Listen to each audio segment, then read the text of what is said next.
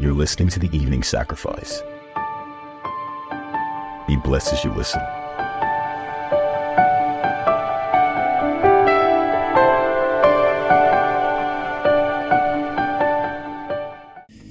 Hallelujah. Thank you, Jesus. Good evening, everyone.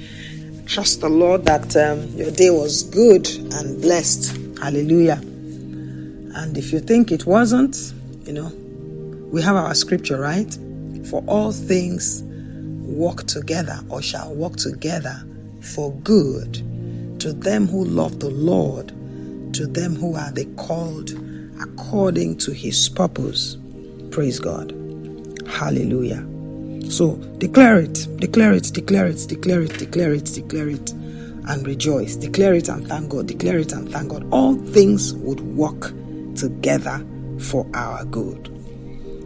Hallelujah. So, Matthew chapter 5.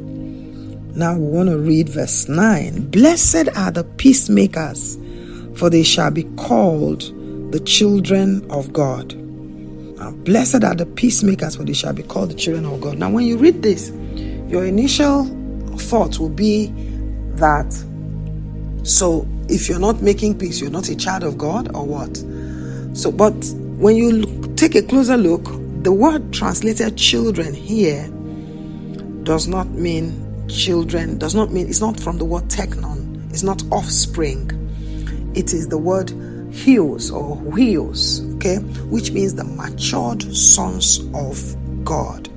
Now, the instruction to God's children is to pursue peace, right? Bible says, "Pursue peace with all men and holiness, without which no man shall see God."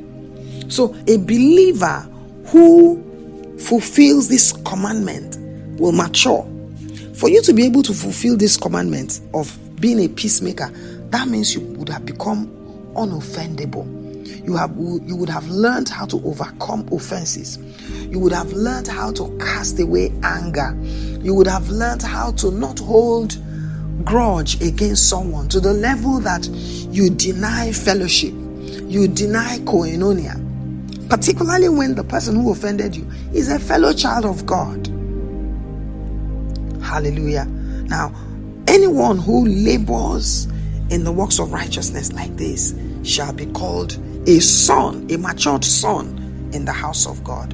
Not offspring. Now, offsprings, this instruction is given to offsprings. Children, pursue peace.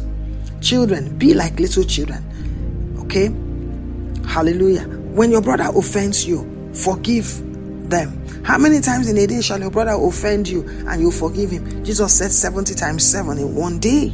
It's a principle. That means no matter what my brother does and he seeks forgiveness, I must forgive him. Okay? And then he gave us another instruction how to make peace with your brother. When your brother or your sister does something against you, he said, Don't go and tell another person yet. Do you know why? Because there's what you call third party offenses. What you hear about someone will give you an attitude or will give you a mindset about that person. So you begin to block that person. Meanwhile, the person didn't do anything to you. You were not the one that was offended. He was your friend or your brother or your sister or someone you love. Now, because that person told you what happened, you take a position. That is wrong. That is wrong. Now, most especially to the one who is telling the story. Don't go and take an issue between you and your brother or your sister when you are aggrieved and angry. Because when you are hurt and when you are angry, when you are narrating the story, it will carry a spirit of offense with it. So it will defile the one who is hearing it. Now, Bible says, when we do this, many be what? Defiled. So we defile the body. And by defiling the body, we break down the wall of the protection around us, break down the fences. Okay, and then the serpents can come in and bite. And that's why strife is a taboo within believers. We must not allow strife because it gives Satan access. So, blessed are the peacemakers. You will understand this and then you guard relationships very carefully. And always be ready to apologize, always be ready to make peace, even when you are right, even when you say the truth. People like us that always like to say the truth, we offend people so many times. But I'm quick to always say, Oh, I'm sorry. You are offended, I'm sorry. It doesn't mean that what you said is wrong and you're not taking back what you said, but you just want to beg the person, please don't be offended, don't be annoyed. for their sake. Hallelujah. For the sake of the body. Glory to God. Blessed are the peacemakers, for they shall be called the children of God. And blessed are they which are persecuted for righteousness' sake, for theirs is the kingdom of heaven. Now, this theirs is the kingdom of heaven just means that they would give them the authority of the kingdom. The powers of the kingdom will be released to them. When you undergo persecution for righteousness, it beats you into perfection. You become a perfect man. persecution, through persecution, you become a perfect man. You will learn how to take offenses because of righteousness, how to enter and endure tribulation because of the gospel. You will be promoted quickly in the rank and file in the within the body of Christ. Hallelujah. And God will give you, He will minister to you kingdom authority and kingdom rights and dominion. Praise the Lord. Hallelujah. Verse 11 Blessed are you when men shall revile you and persecute you, and shall say all manner of evil against you falsely for my sake. Rejoice and be exceeding glad, for great is your reward in heaven. For so persecuted they the prophets which were before you. So you see, so verse 9, 10, and 11 are about the same thing. Peacemakers persecution, reviling against you, speaking negatively against you, speaking all manner of evil against you. People say all manner of evil against you, particularly when you don't give them room to do what they want to do, when you resist them, praise God, because you know what they have inside of them, you resist them. Or they are just babies, they are just children, so they can't talk. They can't talk. Bible says when this happens, you don't defend yourself and you do not hit back, you don't strike back, even when they speak all manner of evil against you. Jesus told us, if they called me the master Beelzebub, how much more you? Be ready for evil speaking. You just make sure that you, child of God, are not the one doing the evil speaking. Leave it for others to do. Praise God. Bible says your reward shall be what? Great in heaven. You become a son, a mature son, a huios in the house of God. You will reign with Christ in the millennium and forever. You will rule over your brethren. Those your brethren who were speaking against you, you rule over them. Let me show you a wonderful scripture God used to console me one time in the book of Isaiah. Isaiah 66, verse 5. Hear the word of the Lord, you that tremble at his word, your brethren that hated you, that cast you out for my name's sake, and said, Let the Lord be glorified. But he shall appear to your joy, and they shall be ashamed. Do you see that? When the Lord appears, it will be to your joy.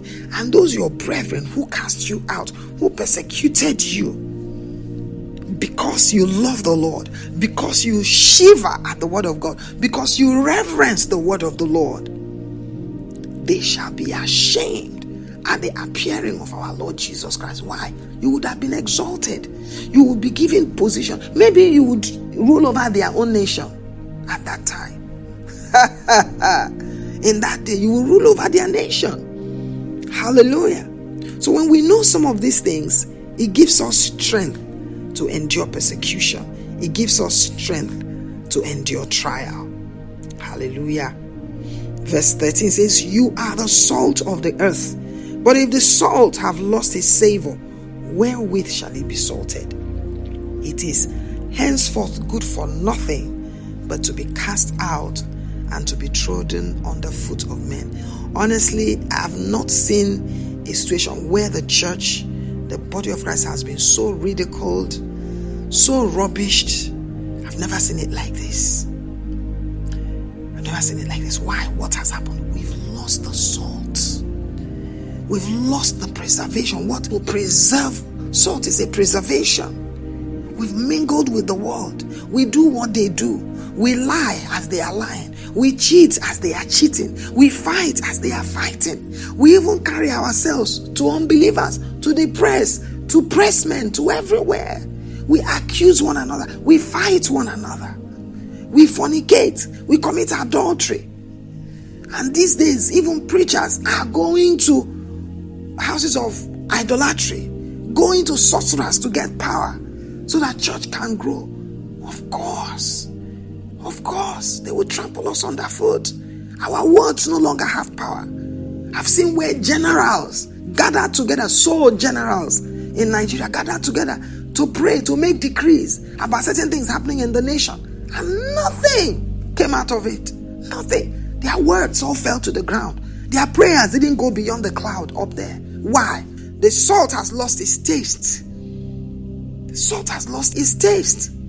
It's time for healing. It's time for restoration. It's time for genuine repentance. It's time to cry to the Lord for repentance, for the spirit of repentance and the spirit of the judgment of the Lord to be poured upon the church so that we can recover our tastes.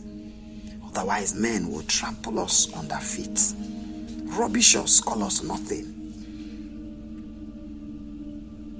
It's time for repentance, my brother, my sister. Let us repent.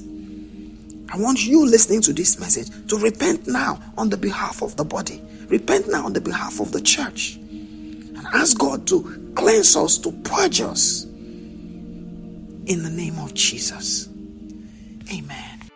The message you just heard was from the Evening Sacrifice by Chinere Isibor from Kebadula Ministries. For other ministrations like Open Book, Preparing His Bride, and more, visit kbadula.org. God bless you.